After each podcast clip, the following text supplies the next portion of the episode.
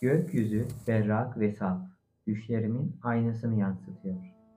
Mavi her tonuyla hüzün dolu bakıyordu bizlere. Uçsuz bucaksız tarlanın ortasındaki patikada yürüyordu.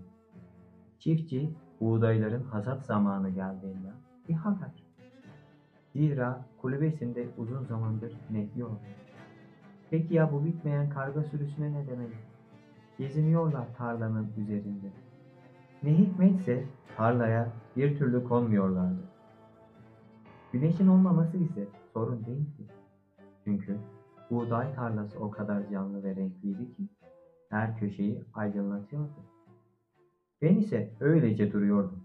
Fakat yürüyordum da. Şey, hatta istediğim zaman koşuyordum. Ama bir türlü bu tarla ve patika neden bitmiyor ki?